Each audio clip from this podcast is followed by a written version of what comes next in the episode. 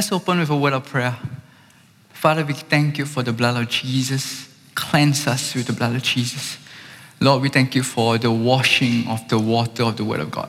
Cleanse us, wash us, renew our minds, Lord. Target our hearts and our minds. We submit our lives to you. And all God's people say, Amen. If you have your Bibles, can you turn with me together to Proverbs chapter 24? Um, last year, towards the end of the year, Pastor Young gave this um, advice or this declaration that he encouraged the entire church to read the book of Proverbs. So I think um, me, alongside with many of you, we were obedient sons and daughters of the house. So we started reading um, the book of Proverbs. And Proverbs contains a lot of different characters. You have the fool, you have the wise person, and you have this woman who is called wisdom herself. You have the simple, you have the scoffer, you have this commendable woman, and so you have quite a number of interesting characters in the book of Proverbs. But one of the most intriguing to me is this character of the sloth or the sluggard.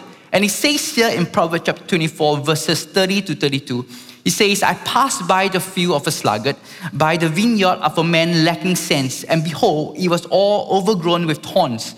The ground was covered with nettles, and its stone wall was broken down. Then I saw and considered it. I looked and received instruction. You know, many of us, when we think of the word being slothful, the first thing that comes to our mind is laziness, okay? I've always thought that slothfulness and laziness were the same thing, but later we will see that sloth is much more severe. It is not just a matter of personal productiveness, but it is a spiritual matter. So the Bible clearly reveals that slothfulness is a sinful heart condition. So one of the first things that we can see that sloth is excessive laziness. Because Proverbs chapter 26, verse 14, uh, it reveals that uh, as the door turns on its hinges, so a sluggard turns on his bed, all right? And next in verse 15, a sluggard buries his hand in the dish and he is too lazy to bring it back to his mouth. So, what an image. It almost seems like the Bible is making fun of lazy people. But there's much more than it than just plain laziness. Because sloth is also the spirit of indifference. And the early church identifies sloth by its Latin name, acedia. And acedia is more accurately translated as uncaring or indifference. And a good word for it is apathy. Does that sound familiar when I use the word apathy? Because Jesus condemns the church in Laodicea not for their laziness, because they were hardworking, they were rich. Rather, he condemns them for their apathy. They were neither hot nor cold, they were just plain going through the motions. So sloth is sheer apathy in the face of the known will of God. So you can be the most overworked person in your community, and yet you have this spirit. And sloth sometimes strives, uh, strives, thrives in busyness, okay? So you have this posture of keeping oneself so busy so as not to attend to the most important and necessary tasks ahead of you. And sloth is wanting the freedom to please yourself and avoid difficulty, even though you know what's the right thing to do at that very moment. So, comfort and safety is the preeminent thing in your heart. That means you wash your hands. We wash our hands off important things, right? And one of the key example that I see from scriptures is quite unique and interesting. I think many of us would not think of this character having the spirit of sloth, but if you allow me to describe to you, and uh, it's in the Gospels. Uh, he appears in the Gospels, and he's Pontius Pilate. And this guy in the Gospel had an incredibly tough job. I don't envy him because he had to decide whether to acquit Jesus or to have him executed. And reading the text, you can tell that deep inside him, Pilate knew what was the right thing to do. His wife also tells him what he must do. She tells him, I had a dream last night and this man is innocent. Please, please let him go because I suffered much on account of him. So Pilate knew in his heart that Jesus was innocent. So what's stopping him? It's the Jewish high priest. They threaten, if you let him go, you are not Caesar's friend. So they have the political trump card. So Pilate asks for a basin of water to be brought to him, and as he washes his hands, perhaps he's muttering to himself, a man's got to do what a man's got to do. I have to survive, right? So I'm doing this. So as he wipes his hands dry, he proceeds to pass the death sentence on Jesus. And Pilate is taking the path of the least resistance. He's choosing the easiest option out. He's cutting a moral slack, and he meant the life of an innocent. It meant the life of our Lord and Savior, Jesus Christ. And so, sloth is a disdain of responsibility because it encroaches on our freedom and it introduces into our lives restraint. It's a refusal to do what you have to do at a particular season because you don't want to be troubled. And if God is asking you to do something different, something difficult during this period, something that requires you to take a risk, or something that requires you to step outside of your comfort zone at this very season, what is our response, right? And this is really tough for us because a sluggard is a genius in forming excuses. Proverbs chapter 26, verse 13, it says, The sluggard says, There's a lion on the road, there's a lion in the streets. And it always sounds legit, okay? But those who have understanding will know that it's a, it's a joke because you will always be able to find excuse for your inactivity. Amen? And one of the effects of having this posture is boredom. And there's a difference between moments of boredom versus having your life being marked by boredom. And perpetual boredom is I don't know, or I don't care what I'm designed to do. There was once a professor who asked his college class, uh, philosophy class, which do you think is a bigger problem in America right now? Ignorance or apathy? And a young student said, I don't know and I don't care. It's true, it's true right? And Sam Storms, um, he said this one of the most serious threats to the human spirit is boredom, because boredom is the breeding ground for wickedness. Bored people are easy targets of the flesh and the devil. It is like putting a bull's eye on your chest with a sign that says, Tempt me, I'm easy. Why? Because boredom is contrary to the natural God given impulse for fascination, excitement, pleasure, and exhilaration. Amen? So, what is boredom telling us? And I believe it's like a warning as well as an invitation. Think of boredom as a dashboard warning indicator that starts dinging, right? Something has caused your interest level to run low and is draining your joy. What is it? And I just want to gently say that we are the most entertained generation that's ever existed. All the information exists on your smart devices. We have so many places to explore, more things to read, and yet we are bored out of our minds. And so I think the implication is that we are caught to much more greater and glorious things. Amen? We are not designed to be fulfilled by watching two hours dramas every night. We are invited to be part of the greatest move of God being unleashed on this earth, and we are invited to join in and not just be a spectator. Amen? That God has created us to expand His kingdom, but the sad thing is we are punting on it. Do you know that children are very perceptive? Okay? If they see their parents talk with boredom whenever they talk about going to church. Hey, Papa, service start at 10.15. It's okay lah. We still have time. We miss service a bit lah. We skip worship a bit. Okay. Apathy about all these things, yet they were overly passionate about Netflix or holidays. They will grow up to think that these things are more attractive than Jesus. Am I right? So don't blame the youth pastor or the, or the children's church pastor. It starts in the home, right? If all you do is get so excited, hey guys, two months later we go in Korea and you plan now, you're so excited, you keep talking about it. But when it comes to the things of God, you're like, okay lah, okay lah, you miss 30 minutes is okay. Your children will go up thinking that this is the way to go. Amen? I want to talk about a few, not so much solutions, but um, certain navigation that we can walk through, okay? First, ask God to help you identify the reasons behind your slothful behavior. You can start by praying Psalms chapter 139. It says, Search me, O God, and know my heart. Try me and know my thoughts, and see if there's any grievous way in me, and lead me in the way everlasting. Second, stay under the right yoke. In other words, renounce the false freedom of this world, embrace your design, embrace your responsibility, and embrace your obligations, and let them be on you like a yoke. We don't like this word, right? Because it means that you have taken this yoke placed by the Lord. It's not by yourself, it's by the Lord upon yourself, and now you are going to plow with it.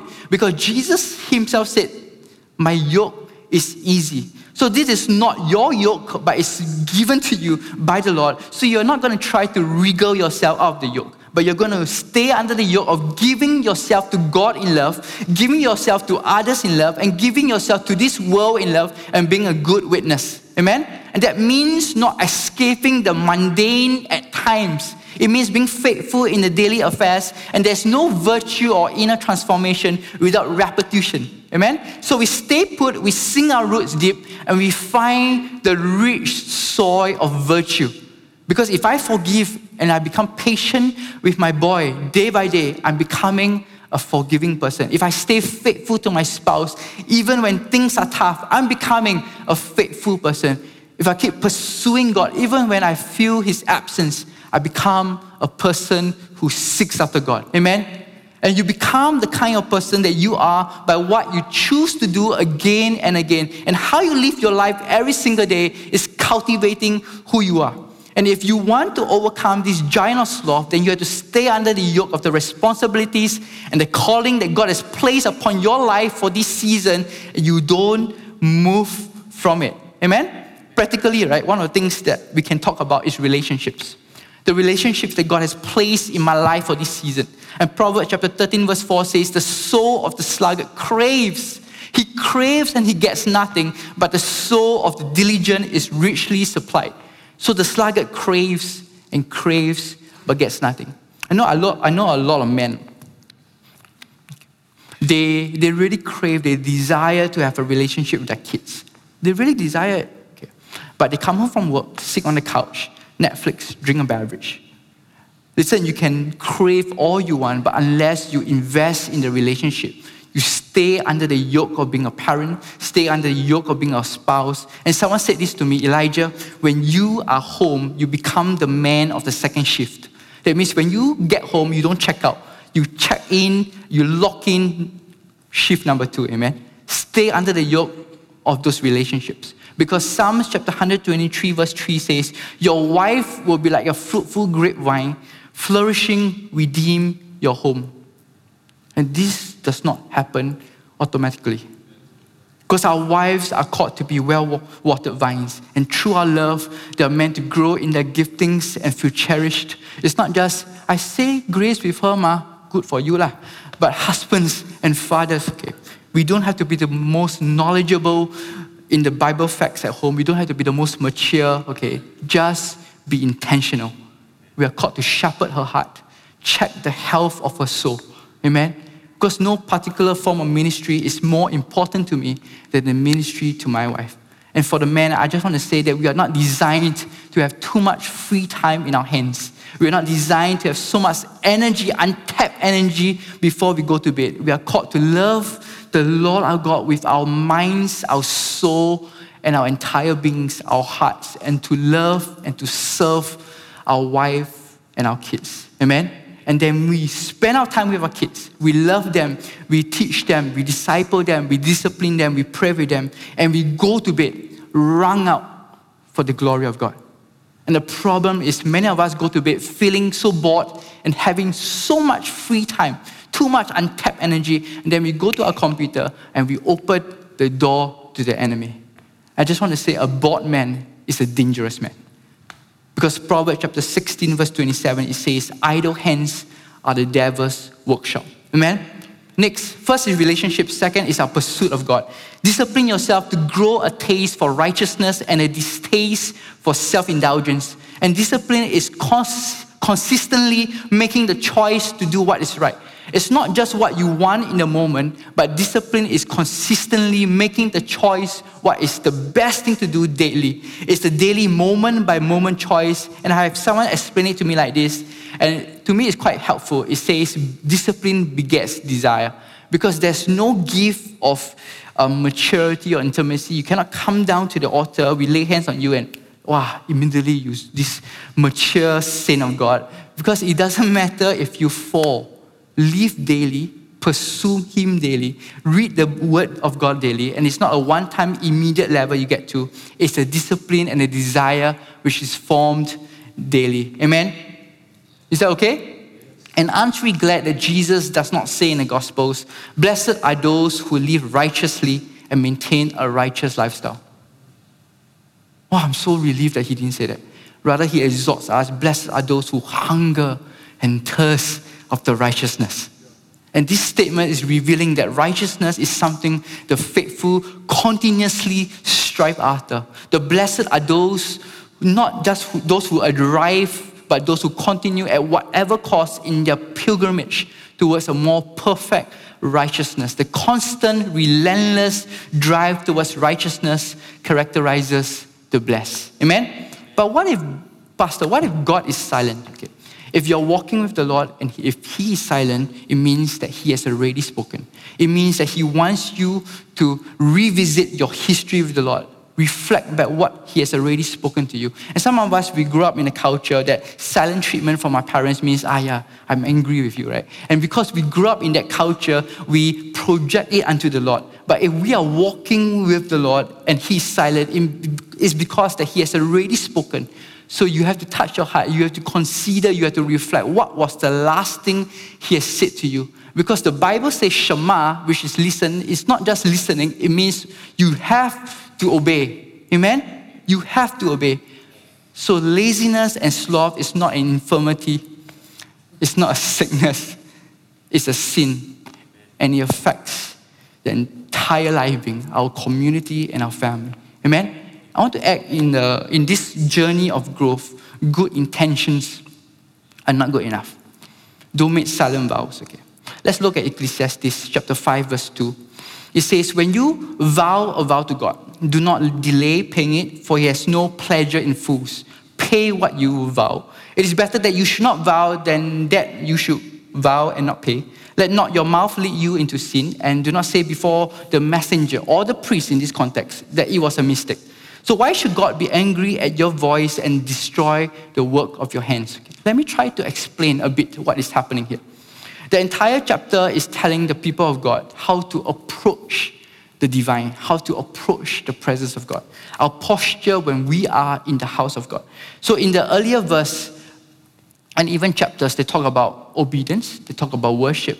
Because when the word of God is preached, and you sit under the scriptures, what will happen is a lot of times truth will be drilled into our souls, into our heart by the power of the Holy Spirit. And then you realize that truth will begin to resonate in, within our souls. Let me try to unpack it like this, okay? Um, for example, we're either sitting in cell group or in service, and the preacher will either be talking about the need for us to walk in community, the need for us to make a change in our lifestyle, to walk in holiness, and we'll be convicted and something in us will say, Yes, this is the word of God for me. I need this right now. And one of the things that we have historically said in Cornerstone, that this is an okay place for you to not to be okay, but you don't have to stay that way.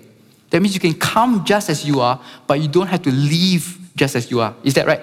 And maybe the conviction of the Holy Spirit comes upon you. You say, Yes, I need to do that. I need to make a change. And what's happening is the Holy Spirit inside of you is saying, You are in the desert, but this is the way to water. What's happening is when the Holy Spirit is saying that the water for you is this way, perhaps going for freedom ministry. The water for you is this way, perhaps going for biblical and marriage counseling. The water for you is through confession and, and, and community and accountability. This way out of the desert. And if, we, and if we are honest with ourselves, a lot of times we get so convicted, we get so excited, but we live here with good intentions, we get caught up in the moment of enthusiasm or crisis, and we make a promise to God or some kind of vow, and we sit here and say, This is the week. I'm doing this. I'm walking away from my sin. I'm sick and tired of my mess. And the sad thing is, we sit here, we live, and we do nothing. We just live here with empty vows and good intentions, and nothing changes. So, what the preacher in this wonderful book is saying, in the moment when the Spirit of God begins to woo your heart, your soul, your conscience, listen to that voice. It's the Holy Spirit guiding you out of the desert. And sometimes, for a lot of us, we are going to refuse to make any changes. And then, in true spiritual pouting form, we stay in our mess and then we complain about being stuck year after year despite the fact that it was our own decision and God has been showing us the way out of the desert for very, very long. Amen. And the merciful God is saying that instead of just making that vow, how about instead you just take active steps to just do? Are we just going to be people with good intentions who make solemn vows to the Lord? Because intentions can never replace the action of biblical obedience. Amen. You can change your life today if you start to do what you have determined to do. Because the Apostle James said, Do not be hearers of the word, only deceiving ourselves, but be doers of the word. Amen? Because unless we have a plan to follow through, there's not going to be a lot that we've accomplished once this service is over. There must be action. And you need to know that you don't have to do it just by your own self will. You may fall in the first few times, but do not ever give up, for it is by grace filled effort. Amen? I want to share something, okay, a bit personal to you. Um, this 2020, 21, okay. In the year 2021, um, the Lord spoke to me that I needed to um, make a shift in my serving and in my uh, mentality towards a particular individual. Okay. Um, the Lord is saying that I want you to really reconcile. I want you to really honor this person. And I, I keep telling myself, okay, I'm going to end this year right. I'm going to do what He said, okay. But the year ended and I realized I did not do it, okay. And one of my very good friends, Pastor Pehan, he always joked, he said, ah wash this person's feet, lah. wash this person's feet. I like, ah I'm trying, I'm trying. So 2021, I realized, wow, I didn't, I didn't, uh, no, 2020, 2020, I realized, wow, I didn't pass it. So I went to 2021. Then God told me again, I want you to do this, okay? So everything in my life, family, work, everything, I think I fulfilled what God has wanted me to do for the year. But this one thing, I refuse to budge. But I keep telling myself, this will be the year. I'll pass the year. This will be the year. But once again, I failed the test, okay? Then I go on to the new year, and it's 2022, okay? And I thought, oh, God, forgive me, but perhaps this is just really a tough thing to do for me. Um, but the Lord, in His grace and His mercy, continued to pursue my heart. And he did it in a very interesting way because I was supposed to do a water baptism with uh, Pastor Pehan for an older gentleman. Okay. And it was during um, public holiday, so we just three of us, no, four of us, including the person who brought the older gentleman to the beach. And then we came, and it was a, just a glorious time. And uh, the one who brought the old man wanted to bless us pastors because she was saying, "Oh, they take time out on the public holiday just to do this. God, I don't want to give them love gift. I want to give them something that they will really need." so he said, "I want to give me a word from the Lord for them. I want to either draw a prophetic drawing just for them. Okay. So the next morning we did a baptism service. It was a grand, grand service. Okay just four of us, but we felt the presence of God. Then suddenly, um, at the end, she gave us all the drawing. And for my very good friend, it was a very nice drawing. Okay, there's something personal, but it's for him. And but for me, it was a picture of basin, lakes, water, washing feet. First thing in my mind, cannot be lah. I asked the person, my feet is being washed, right? And she, so gracious, so kind, she hold, she said, Pastor, you are the one washing the feet. And I really felt that the Lord is so gracious. I felt 2020, I felt 2021, but He said 2022, let me just give you one more chance. Be intentional, take active step. So I, I think I obeyed. And the scripture says, outdo one another in showing honor. And I think I did that. I think I passed 2022 well. And I'm so grateful because the Lord did not just lift me in my mess. He knew I failed, but He aggressively pursued my heart. And every time I said, Oh, this is the year I do it, I had good intentions, okay? I had euphoria. I said to the Lord, I, I said to my friends, but at the end of the day, I need to make the decision to take active steps to make a change. Amen? Is that good? And I know, you see, it's easy to obey God when there's an expected, anticipated outcome. The challenge in the lifestyle of obedience is facing things that you can't control and you can't explain. And they, they don't happen quite the way that you expect. Okay? Because waking up early to read your Bible at 6 a.m. is uncomfortable. Going to the gym is uncomfortable. Getting into community is un- and being intentional to share your struggles is uncomfortable. But at some point in our lives, we need to decide if we want to be comfortable or if we want to grow and to receive our breakthroughs. And some of you, God has placed something in your heart to do something different and unique this year. It's like a burden either for a group or for someone, and you need to take that step to obey what God has called you to do. You know, um, last year, no, two years ago during Christmas period, this person came up to me and said, Pastor Elijah, I have this great vision and burden from the Lord. There's so many older folks in, in, in this place and they don't have people to minister to them. I just felt so burdened and now I'm so excited to tell you about this. Okay, so I share with you my burden. Can you handle it? I said, no, no, no, no, no, no. Why got such thing, man? I said, no, no, God give you this burden, ah, not to me. Ah. I can support you, but you need to spearhead this. He said, no, no, no, no, no, no. I felt that I need to just share with you the burden and wash my hands off. Where got such thing, man? If God give you the burden, take as these steps, right? Sorry, just saying. Uh. Okay. Next, fourth, be in community, all right? Because isolation is fuel for apathy. We need the collaboration of others, the help of others. Because when you are alone, do you know what we are alone with? Our thoughts. And sometimes they are not pure. Because your thoughts which aren't always wholesome and healthy, need to be counteracted with truth. Not just from the pulpit, not just from a computer screen, but from the lives of dynamic Christians around you to balance out any faults that you might be carrying. Amen? So I spoke to a man recently, and last year, someone spoke to him in March, or God spoke to him in March, about being in a cell community. And right now, he's still not in a cell group. Nine months, no. If nine months you cannot find a perfect cell, I promise you, even Jesus come back, you cannot find a perfect cell. Right? But if you find a community that you can entrust your heart to, and God said, This is the way out of the desert, this is the way to water. Stay connected. Amen? We cannot live in perfection, but we can live in increasing victory by the grace of God. And there's one primary reason why people get spiritually bored. It's very simple because knowledge without application eventually becomes boring and unf- unfulfilling every single time. Amen? Do you know there's a story in the Gospels that has always spoke to me? Okay?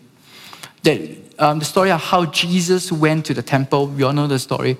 He he made um, a, a chain, of cords, right? Then he went to a whip then he began to drive the moneylenders out. Okay, and the place that this entire incident took place was called the Court of the Gentiles, and it was the largest part of the temple complex. Okay, and the design of the temple included this place for Gentiles to meet together because God had called Abraham, the patriarch of the Jewish people, to be a blessing to all nations. And the people of Israel had the mission of proclaiming the truth of God, not just to themselves, but to all people. However, the Jews, they hated the Gentiles and they decided for themselves and hoped that the Messiah, when he comes, he will cleanse the temple of all Gentiles and get rid of them once and for all. And acting on that disregard for the word of God, the Jewish leaders, the Sanhedrin, basically turned the court of the Gentiles into a stockyard for commercial purposes. The sale of animals for sacrifice had become one of the most lucrative sources of revenue for them. And animals were sold for premium because the people needed them and the exchange rates were crazy. It's a little wonder then that Jesus took such drastic action, saying to them, Is it not written that my house shall be called a house of prayer for all nations, but you have made it a den of thieves? And Jesus quoted from Isaiah chapter 56, verse 7, in saying that his house was meant to be called a house of prayer for all nations, including Gentiles. It was supposed to be used for prayer, worship, and evangelism. And the people of God, the Jewish people, decided we will follow all the laws, but this particular thing we choose not to follow. Because God, God, God could not be serious about this. Gentiles, so they used the entire place meant for the proclamation of the laws of God to be spoken to the Gentiles. And they said, "No, my, my, we take things in our own hands. We do what we want to do with this place. And Jesus came and he cleansed the entire place for the Gentiles. Amen? So, one of the things that God spoke to me when I read this story is what would Jesus say when he walked into this place? what would the king find when he walked into this place? And the next few verses of that chapter, you can see that Jesus came out of the temple. He went to see a tree, and instead of finding fruits, he cursed it because there was no fruits. What would the king find when he walked into our house, into our hearts, into our cell groups, into this house? Because we are called to be a house of prayer for all nations.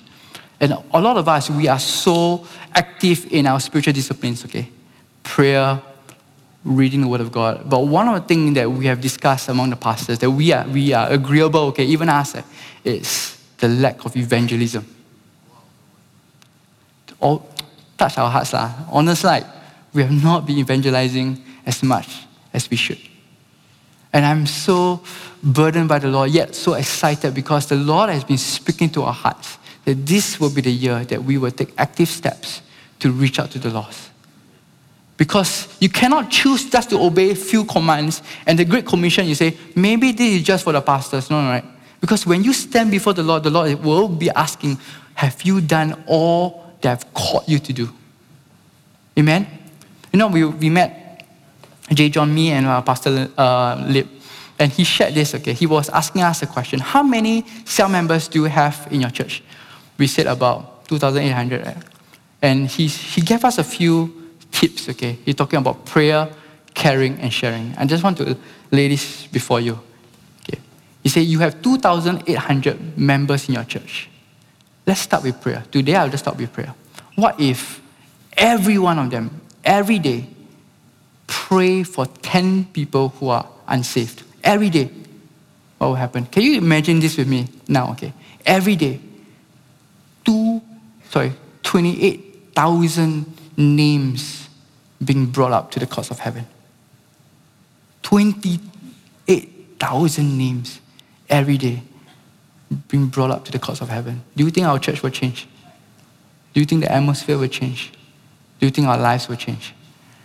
So if I can encourage you, okay, to take active steps, probably you can start in such a way. Praying for the names that God has placed in our hearts and eventually reaching them to Christ. Amen? Can we rise to our feet at this moment? I just want to give a reminder once again relationships, stay under the yoke of relationships. How is your field? Because Proverbs chapter 24 says, Is it overgrown with thorns? Is the ground covered with nettles? Is your stone wall broken down? Even being faithful in the mundane is forming who you are. And next is the pursuit of God. The pursuit of God. And I'm reminded of the Romans 12 principle. You know how Romans was written? Uh, Paul gives incredible doctrinal information. Chapter 1, chapter 2, chapter 3, chapter, all the way to chapter 11, okay? And then chapter 12 is the application chapter. He says, I beseech you, brethren, by the mercies of God, that you present your bodies as a living sacrifice, holy and acceptable to God, which is your reasonable service. We have heard the word of God we have heard countless times what God has called us to do. Right now, at this moment, we offer ourselves to God as a reasonable sacrifice. Let's lift up our hands.